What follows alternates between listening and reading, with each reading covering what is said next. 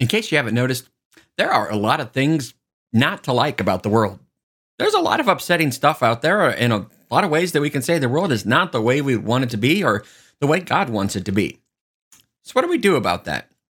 Well, St. Paul gives us some good advice in our first reading today to the Colossians, and it's maybe not what you would expect. If you want to make radical global change, you want to make a big impact, here's what St. Paul says He says, Put on as God's chosen ones, holy and beloved, heartfelt compassion, kindness, humility, gentleness, and patience, bearing with one another and forgiving one another. If one has a grievance against another, as the Lord has forgiven you, so must you also do. And over all these, put on love. That is the bond of perfection. Seriously, Paul? In the face of everything that's going wrong with the world, all the injustice, all the inequality, all the immorality, your answer is kindness, humility, gentleness? Come on. Is that really going to make a difference? Well, the answer is yes. And that's really the kind of the, the secret of the Christian message. Reminds me of some uh, commercials that I've I've seen that do a great job of marketing products. I you know I saw a commercial once for Coke where everything's a mess, everybody's upset. One person like starts drinking a Coke or something and they get happy and then well, they buy a Coke for someone else and they get happy and it just kind of spreads and of course by the end of the Coke commercial everybody's dancing and everybody's happy again.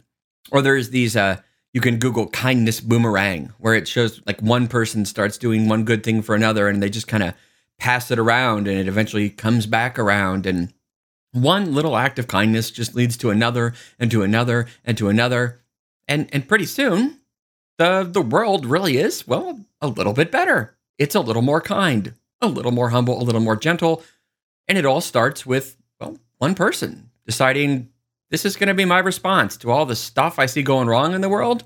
What can I really do to fix that? Well, Paul gives us the answer kindness, gentleness, humility, patience, bear with one another. All those people that are making you mad, well, forgive them.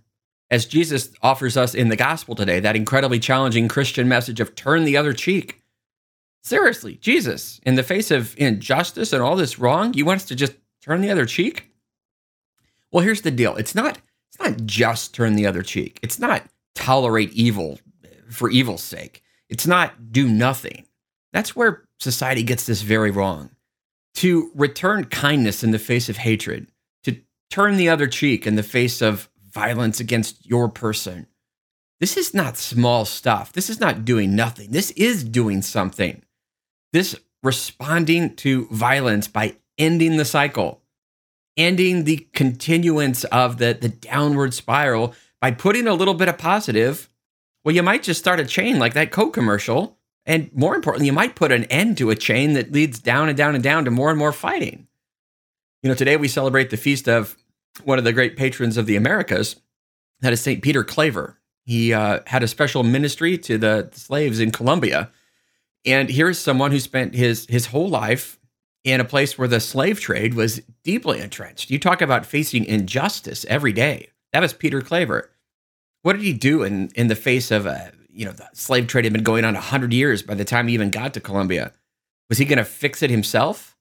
Yeah, maybe not overnight, but what did he do?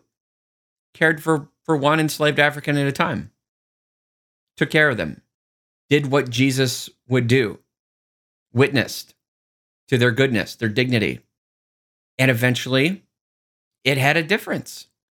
I think of the the non-violence of Martin Luther King. Look at look at what he did.